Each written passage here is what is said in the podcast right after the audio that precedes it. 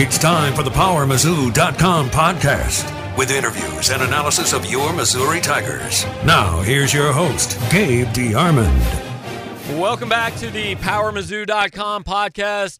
Big week because it is Mitchell Forde's debut on the podcast. What's up, Mitchell? Hey, Gabe. Happy There- to uh, be on board. Yeah, there you go. So we'll see how it goes. This may be his last one. He may hate it, but uh, at least for now, um, we plan to be here every Thursday with you. And sometimes we even talk to people on the phone, and that's what we're doing this week. Saturday against Mississippi State, Mizzou's Rally for Ryan game to uh, raise money for pediatric cancer research. Obviously, uh, Ryan Loos, the center of that, and we are talking to now Brad Loos, former Mizzou basketball assistant and current TSF. Brad, I should know this. Just tell people your title. It's easier than me trying to figure it out. Gabe, I'm not even sure I know my title. Uh, Okay. It's director of something, director of uh, begging for money. Okay, I was going to say if whatever your title is, just put director of in front of it, and it automatically sounds really important.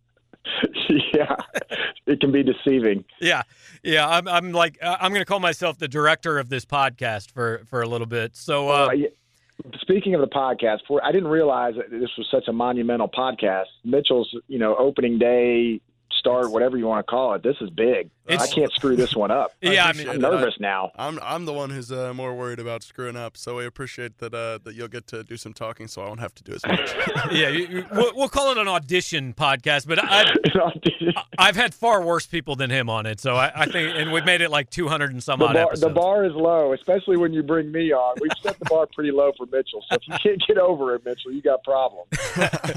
All right, so Brad, uh, obviously rally for Ryan on Saturday. Just uh, you know, this this started, I think, uh, it, just kind of a one time thing. We weren't sure, and now is this the third or the fourth year that, that you guys will do it? This is our third year, and yeah, you know, we we kind of threw it out there. Didn't know how it would go the first year, and and uh, you know, raised fifty thousand dollars, and then we came back and like, you know, let's give this a shot again. I didn't think there was any way we could top the first year, and I'll be darned, we raised fifty four thousand dollars, and so. Uh, you know, really lucky that, that Jim Sterk and Brian White are allowing us to do this again. Uh, you know, means the world to me and my family, and uh, you know, it's just it really it, it, it it really excites us the way that uh, the people of Missouri have embraced this cause, and so I got no reason to believe we won't do bigger and better this year. Yeah, and and the most important thing before we get into talking about that a little bit more is uh, just let everybody know how Ryan's doing. Yeah, so Ryan's doing great. Uh, you know, we uh, we had a scare last year in, in November. She relapsed with a brain tumor, had surgery, went through the whole process again of chemo and radiation and immunotherapy again, and uh, she's doing great. She's no evidence of disease right now. Uh, you know, she's going to school, and and outside of the fact that she's still you know, trying to grow her hair back. Uh, other than that, you'd never know anything was wrong with her. I mean, she's just uh, just your typical seven year old little girl that goes to to cheerleading practice and gymnastics, and so very very blessed. Brad, uh, you know, I know when uh, Ryan had the disease, uh, you know, part of the money went toward uh, paying for her treatment. Now that uh, you know she is recovering, where exactly is uh, all the money that'll be raised on Saturday going? Mitchell, great question. Your first question is a home run. I like this. You're off to a good start. Thank you. It's No, only going to the- get so worse. the- yeah, you yeah. Uh, the money goes towards a great cause, and yet you are correct. So initially, when when Ryan got diagnosed, I mean, people just started. Uh, a friend of ours set up a, a, uh GoFundMe account, and people and people just started sending money in, wanting to help us with medical expenses, and so uh, that was the first initial fund. And of that, uh, you know, said let's let's take ten thousand of this. It, it all started with the idea let's take ten thousand dollars and donate donate it towards pediatric cancer research, and that ten thousand has grown into four hundred thousand. And so uh, that says a lot about the people in the state of Missouri, first off. But what we do is we take the money and we try to do it in $100,000 clumps. And then once we get $100,000 at a time, then we'll donate that towards a uh, pediatric cancer research trial. And, uh, you know, we've, we've done a trial at Sloan Kettering where Ryan's been, uh, been treated. We did another trial at the Children's Hospital of Philadelphia, which is doing some great work there. Uh, they're, they're definitely on the cutting edge of especially neuroblastoma, uh, Ryan's type of cancer. And then the, the third trial, we, we've got money set aside now. We've got $100,000 that we want to donate towards a third trial. I'm in the process of meeting with different organizations and doing our research and trying to make sure that we we find a trial that uh, gets the biggest bang for our buck. And so we're really close to finalizing that and, and hopefully have that done here in the next month. And so the money that we raise on Saturday will put towards a fourth trial, which uh, you know hopefully we can make sometime. You know that make that donation sometime in uh, towards the end of summer would be our goal. I know, Brad, what you guys have gone through, and, and I've heard uh, you and your wife say this too. I mean, obviously, nobody should have to go through what your family's gone through. And and now that you said Ryan is is doing well and and kind of recovering, I mean, I know you had the scare last year. Is this something that like do you ever reach a point where you're like she's fine or is this just something you kind of live with all the time now and and you never never really know what's around the corner? Yeah, no, that's a great point. It, it, that they, yeah, you you are as good as your next scan, um, and that's the way we live. And you know, you drive yourself crazy because you know because she has relapsed, and so many kids do relapse. Uh, you live in a constant state of fear, and that, that's no way to live. And so, what we've really tried to do as a family is just try to be in the moment. And I know that that's semi-coach speak, you know, mm-hmm. kind of cliche, but it's very true. If you got to live in a moment, in the moment, and appreciate today for what it is and uh, you know that really that's what we've tried to do, and uh, you know it's definitely helped us in the process, you know, making it day to day. But speaking of which, we do go back uh, on Monday um, for another round of scans, and so you know we'll see how it goes. And I have no reason to think that you know the scans won't be great because uh, the way she looks and the way she feels is excellent right now. But yeah, you know we uh, we definitely live day to day without a doubt. Well, well, yeah, definitely hoping for the best at that scan. Um, I know last year, um, aside from the actual game, there was the kind of the gala brunch and the fashion show. Um, is there anything mm-hmm. planned for this week uh, outside of just the uh, the game itself? No, uh, th- this year we're just going to do the stuff at the game. Uh, we do have some other stuff uh, that we're going to do in, later in the spring. Some other events that we've got uh, that we're working on right now. Uh, but for today, we just wanted to focus on the game and, and keep it at that. Talking with Brad Loos. And, and Brad, I wanted to get into a little bit. Obviously, you know, the, la- the last couple years for this game, you were on the bench, an assistant coach. And I, I know coaches like you coach, that's what you do. So when, mm-hmm. when obviously Mizzou and, and Coach Anderson parted ways after last year, I mean, what was your process? I mean, did you consider wanting to coach, or was it more important for your family to stay in Columbia? You know, kind of what was your your thought process in that? Well, at that point, uh, to be honest with you, Ryan still wasn't doing real well, and uh, the idea of leaving Columbia wasn't even an option. To be honest with you, at that point, uh, we we've got a great working relationship. Ryan does a lot of stuff when she was home. Uh, at Women's and Children's Hospital, and we've really set up a good situation between Women's and Children's and Sloan Kettering in New York, where she does the bulk of her of her treatments. And so, you know, that was most important to us was making sure that we we kept her in the same environment, you know, treatment wise, and then you know our other kids too. It was really important for us that uh, you know we didn't need to uh, you know uproot them at that moment and move them around, and so. We were going to stay in Columbia one way or another, and uh, just lucky enough that uh, Jim Sterk and Brian White allowed us, you know, allowed me to to stay on staff here, and uh, you know they found a home for me and and hopefully it's I, I think I've done a good job I, you have to ask them but uh, you know I think it's been a great fit and, and hopefully it's been as productive for them as it has been for our family. I'm sure you know being around here, you've still got to uh, watch the team a good bit. I know you uh, made a cameo or two uh, on the radio broadcast. Um, just kind of how impressed with have you been with uh, the guys who you coached who have kind of come back on this team? You know, specifically Jordan Barnett, Kevin Puryear, Jordan Geist, and just kind yeah. of how they've grown and what they've been able to do. Well, you know, uh, the thing that people didn't see last year, I, you know, every, obviously everybody saw the end product and the record, and it wasn't great. And, but what people didn't see was the day to day work that those guys put in. Um, I, I, you know, people think I'm crazy when I say this, but I enjoyed the heck out of last year in terms of basketball because that that team was really fun to work with because they showed up every single day. They worked hard every single day.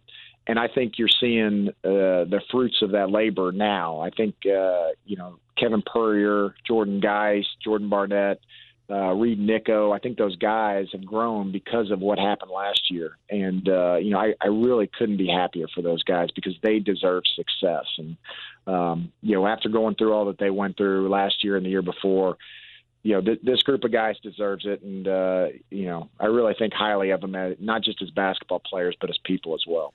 It, this might be a little bit of a personal question, but you've been pretty open with us about everything over the last three years, so I, I think you'll probably answer it. I mean, it would be easy, probably, in uh, you know, when when coaches get fired, it's it's pretty easy to to have some bitterness and all that. But being so close to it still, and I, I mean, seeing Coach Martin, is it is it is there any part of it that's that's hard to watch, or is it is it fun for you seeing what this program now is doing? Yeah, I'm not going to answer it. Sorry. No, yeah, uh, bitter. No, I look. It, especially at this level, uh, you know, when when you sign up for a job like this, you, you know what you're signing up for, and mm-hmm. and uh, we, I, it would be stupid of me to say, hey, you know, you, you can keep your job if you don't win games. We didn't win enough games, and that that that's what it came down to, and that, but that's what you you know what you sign up for, and so.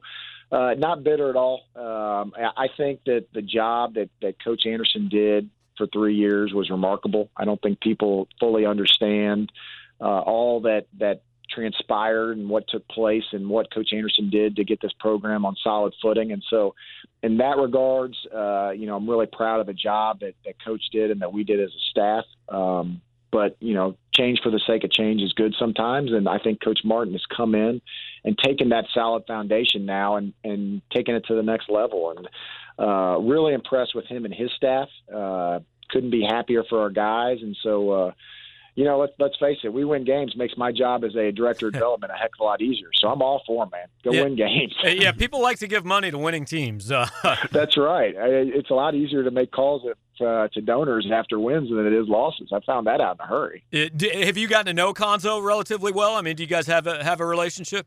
Yeah, he, he's been great. You know, we we sat down uh, not too long after he was hired.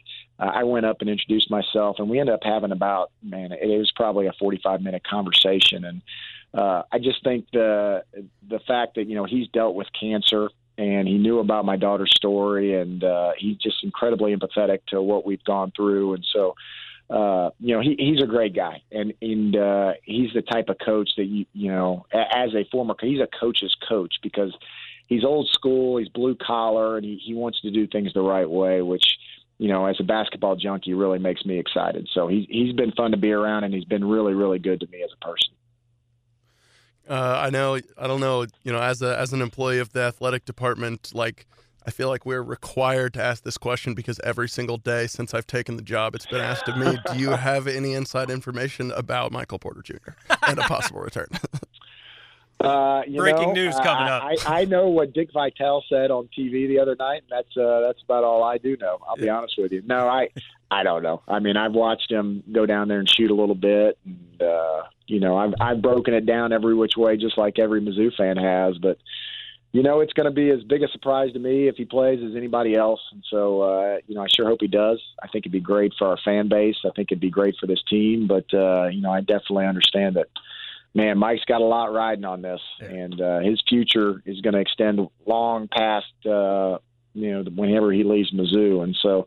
Um, no, I, I, I couldn't tell you any more than what you probably already know. You probably know more felt, than me. I felt required to, to you, I need to ask you this question. yeah, we would give you the same answer. We have absolutely no idea. Um, I, I mean, you said you're a basketball junkie, and I've I've joked with people like the last three or four years, I would take some grief from you know, people around Mizzou basketball in the athletic department, why do you have to keep crapping on our conference? And I said, well, because the SEC's terrible. All of a sudden, yeah. SEC basketball is really fun to watch this year. Well, without a doubt, and uh, you know, I think it just shows the the investment that all the schools have made in their basketball programs. Um, you know, not only in their coaching staffs, but if you go around, almost every single school in the conference has made a huge financial uh, investment into facilities you know, which obviously plays a big part in recruiting. I mean, you look at the recruiting that some of these schools have done, and the number of five, four, and five star kids that each school's getting, and the number of NBA picks now that are coming out, and uh, it's finally starting to, you know, show in the win loss record. And so, ha- have you ever seen a uh, conference that has as much parity as this conference has right now? I mean, it's just absolutely ridiculous. Every single night is a war, and uh, you know, when you look at freaking the the top school, you know, Auburn right now is is playing its mind out. But even the bottom school, Vanderbilt, you can't count that as a win. You know, who knows if they're going to jump up and beat you? So it's a lot of fun, and I, I I've uh, really enjoyed having more time on my hands. To be honest with you, to sit down and just watch uh, every Tuesday and Wednesday night the league games, and every Saturday. It's been it's been a lot of fun for me. Absolutely. Um, you know, going back to the Rally for Ryan game, I know the last few years you uh, you know were coaching that game you obviously had a lot, you know, to organize and, and give the speech at halftime. How difficult was that? Were you able to focus on the game at all? Like that's something I always wondered watching, you know, you having to coach but also uh, organize yeah. all of that. Well, first of all, I, I was lucky. Our marketing department organized all that for me. So I, gotcha. you know, I just worried about basketball, and then they handed me a mic, and I, you know, stumbled over myself for a few minutes, and then went back into coaching. But, you know, I, the one thing I've always said and uh, kind of get away from your question, but when when I was able to step on the floor during practice and during games, that was my escape. Uh, I got to escape reality for a couple hours each day because of basketball, and so for me, it was very therapeutic, and uh, uh, it helped me get get through the the process. And so I was pretty fortunate. And in terms of the speech itself, it probably helped me a lot because I didn't think about the speech until they handed me the microphone, so I didn't really have time to get nervous. Now this year uh, I got nothing to think about but the speech, and so I'm I'm going to be a huge mess at halftime. so just uh, just brace yourself and bear with me if you don't mind. I think it's Jen's turn turn to do the speech this year. Then I I tried that, and uh, she just kind of rolled her eyes and walked away. So. well, la- you, guys, you, guys, are stuck with me again. Last thing for you, Brad. Obviously, people can go to the game and, and buy a ticket and, and donate there, but if they can't be in the arena, and and I said this on Twitter, like seriously, if there's not 15,061 fans for yeah. this one, this team, this event, it's it's a shame. I think there will be, but if they can't get there, I, I know you guys tweeted out a little bit. What else can they do to to kind of support uh, your guys, not only your family, but the cause that, that you've taken up? Oh, Gabe, we get, we got a, we got a hundred different ways to take your money. All right, we're going to find a way to get your money, but. No, we, we do. We've got a lot of different options. Uh, you know, at the game, we're selling T-shirts. We're going to have 50-50 raffle. We've got a silent auction. Um, and then if you can't be at the game, or if you are at the game and just don't want to get out of your seat, you're too lazy to get out of your seat, or if you're a millennial that doesn't know how to use cash or, or write a check, uh, you'll be able to. We're going to have I, for everybody that was at the KU game, they did the texting deal where you could right. text uh, uh, a code in and then be able to give that way. We're going to have that option. Um, we're going to have card readers at the game too. If you want to swipe, you know, swipe your credit card, we'll, we'll be able to do that. And then you can always go to rallyforryan.org and uh, click the donate button and give that way. So uh, if you got money hidden somewhere, uh, we'll take it. We'll take if you want to give us stock options, we'll figure that out too. Uh, whatever. Well, yeah, we'll find a way. No doubt, you've fully made the transition to being a fundraiser, then, Brad. they they said the first thing they told me when I came over here is you, you can't be scared to make the ask. And so uh, I'm going to be making a lot to ask a lot on Saturday. All right. Well, Brad, appreciate it. Look forward to seeing you and your family on uh, on Saturday, and, and we'll catch up then. All right, guys. Really appreciate you having me on. Thanks, Brad. All right. Have a good one. All right, guys. All right. You get to come back, Mitchell. Congrats. Thank you. if he gets rid of you, me and you, we'll start our own podcast. yeah, that's right. Excellent. All right. I'll listen. Talk to you guys later. Have Bye. a good one. Brad Loos, former Missouri assistant basketball coach, now uh, fundraiser for the Tiger Scholarship Fund. And like, it, sometimes it gets a little cliche to say this, but I think it's great Missouri does this once every year to kind of remind people like, I mean, it's just a damn basketball game. You know, this uh, this she was five, I think, when she got diagnosed. Ryan is seven now. Great that she is doing well. Um, but at the same time, it's nice to be doing this around a team that, like the last couple years, ten thousand people have shown up for the game, but it really wasn't for the game. Now this place should be packed on Saturday. Absolutely, yeah. You know, like you said, I mean, if, if that many people want to show up for uh, for the Kentucky game, it was a great game. But this is this is something else entirely. Like uh, with the uh, the scrimmage before the season to benefit hurricane relief, this is a great cause, even nearer and dearer to Columbia and Mizzou with uh, with Brad being involved. So yeah, and uh, you know, truly one of the good guys. Uh, hopefully, you'll like maybe don't listen to his speech at halftime because seriously, it's like it's hard to go back and like focus on what you're doing in the second half after after he does that and takes his kids out there and stuff. But a family that that really the Mizzou fan base has embraced and uh, a lot of good things happening there. So like it is our job still to talk about the actual team and all of a sudden this is a team. Are we ready to say it's disappointing if they're not in the tournament? I would say so. Yeah, I mean, like I, certainly, uh, you know, when when Michael Porter goes out, and if you had then learned that you know Blake Harris would transfer, Terrence Right. Phillips would be gone, you would think no way. But right now, I mean, they are they're they're hot. They've won three in a row. Um, and the schedule's pretty manageable. I Yeah. mean, you know, Mississippi State at home, aside from Rally for Ryan aside, that should be a winnable game. Yes. Um, and and really after that, they got to go probably what 500 the rest of the way, and they should have a good chance. So you know, you you never take anything for granted in the SEC. Obviously, you know this team has shown that sometimes uh, it can it can have be prone to offensive lapses that that can lead to losses. But at this point, uh, with I think what Lunardi has them at like an eight seed right now, I you think would think right. that you would think that there are a few losses clear of the bubble. Yeah, and uh, realistically, what that Mississippi, what that Ole Miss win did for him, all they got to do is win the home games. Right. Like you win the four home games you got left, you're going in. Oh, by the way, there's a road game out there at Vanderbilt that shouldn't really be all that tough. So even Right. if you do manage to drop one at home, you could make up for it. They got to get four more wins the rest of the season, probably to be a tournament team. And all right, so it, to me, one of the most intriguing things in this league, I mean, it's nuts. They're a game out of 3rd Mhm. two games out of second, and I think maybe two games out of 13. Right. So a lot to be determined, but to me right now it's a three horse race for the coach of the year. You got Cuonzo Martin, Rick Barnes, and Bruce Pearl. Right. Now to me, the team that finishes highest in the standings of those three, that coach probably wins it. But Unless you're worried about federal investigations. right, well, we're just uh, not human being of the year, not uh, not rule follower of the year, but coach of the year.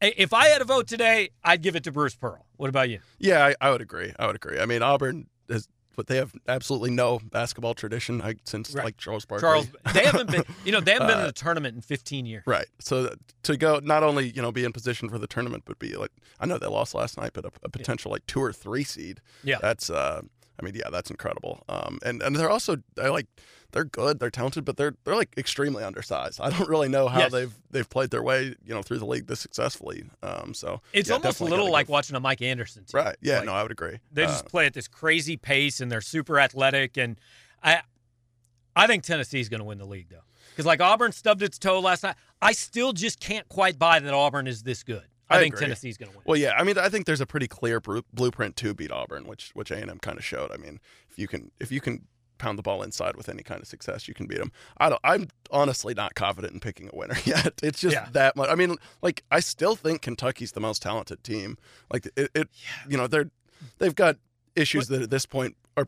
Poss- quite possibly too deep to figure out, but like if for some reason it all comes together, like that 2014 team that you know went to the national championship as an eight seed, like it's very possible for them to win the SEC tournament. But uh, yeah, league regular season, I, I would agree. I'd say most likely Tennessee. Auburn, I wouldn't count them out, but if I had to pick one right now, I'd say Tennessee. It- well, because Kentucky and Florida are those teams to me where I keep saying they should be better than Yeah. this, Mhm. but we're two thirds of the way through the season and they're not better than this. Yeah. So I, I'm not sure I can buy into them. But uh, Mizzou hosts Mississippi State on Saturday. They host A and M next Tuesday, and then I believe they're at, At LSU. LSU, yep. Like this could be in ten days. We could be talking about they they can lose out and make the tournament. I mean, this Yeah. could be a tournament lock ten days from now. yeah, that's a pretty manageable stretch. I mean, certainly if they, you know, you would think they should be able to win two or three um, there, Yeah. and that would be uh, that would put them in pretty good position. So we'll see. Yeah, don't definitely, you know, you don't you don't want to have to go into go into a game with Arkansas at the end of the season with the Right. chance for them to somewhat spoil uh, spoil a tournament Yes. bid. So Yes. Uh, so okay, it's been 24 minutes of like good news and happy feelings and all that, and uh, yeah, signing day was yesterday. correct. And look, I don't want to pile on um, because I have told Missouri fans this for years. Like, if you want a team who's going to recruit top 15 classes and win the first Wednesday in February, you've got to go follow another team. It, it's not Barry Odom. It wasn't Gary Pinkel. There is a ceiling to where you can recruit at Missouri. I think that ceiling, though, is significantly higher than Missouri has done the last couple years. I would agree, especially. I mean, you know, everyone makes a big deal of the in-state talent, but when it's there, like it was this year, I mean, it, it was really there. Um, you know, that Tiger Ten wasn't a joke. There was some, there were some really good players in that group. So it's like you can't expect them every year to go out and, and get you know you know eight to ten four and five star players or whatever, or even five to six. But this year you maybe could have because they they were all there on that visit. Um, So yeah, I mean, it's just I think that's what's made it a little bit harder for fans to stomach this year is just the fact that the staff did obviously put a heavy emphasis on that group, and and to get one of them does hurt. And, and I think the disappointing thing to Missouri fans is you're not hardly ever going to have a top 20 recruiting class. Mm-hmm. If you're ever going to, mm-hmm. this was the year. Exactly. And for any reason, and there are reasons for all of them and whatever, excuses, reasons, call them whatever you want. But ultimately, to me, it came down to what Andy Hill said it came down to yesterday. We started one and five, and they all quit paying attention to us. I mean, you can't do you can't come out of the gate. And it wasn't just one and five, it was they don't belong on the field one and five. The one win was it, uh, it didn't even feel like a win because you gave up 43 points to Missouri State. Right. Yeah, no, I mean, what, especially, well, the, the early signing period was new this season, so recruits were hearing it from from coaches a lot sooner, um, you know, getting pressure to uh, to commit. And honestly, at that point, I mean, who even thought or, uh, Barry, Barry Odom would be around? You know, right. at this point, I, I honestly, I wouldn't have been surprised. You know, after after that uh, Purdue loss and Auburn loss, if he had been gone. So, you know, if I'm a recruit, I'd be I'd be wary, and and you know, that's about the time a lot of recruits, if not committing, are you know releasing their top three, top 5 mm-hmm. uh, so that yeah, that and killed Mizzou. I had somebody actually tell me yesterday that the early signing period probably saved Missouri this year because without it, they probably don't hang on to Jatorian Hansford, to yep. Trajan Jeffcoat, mm-hmm. to some of these other guys that they managed to get in early.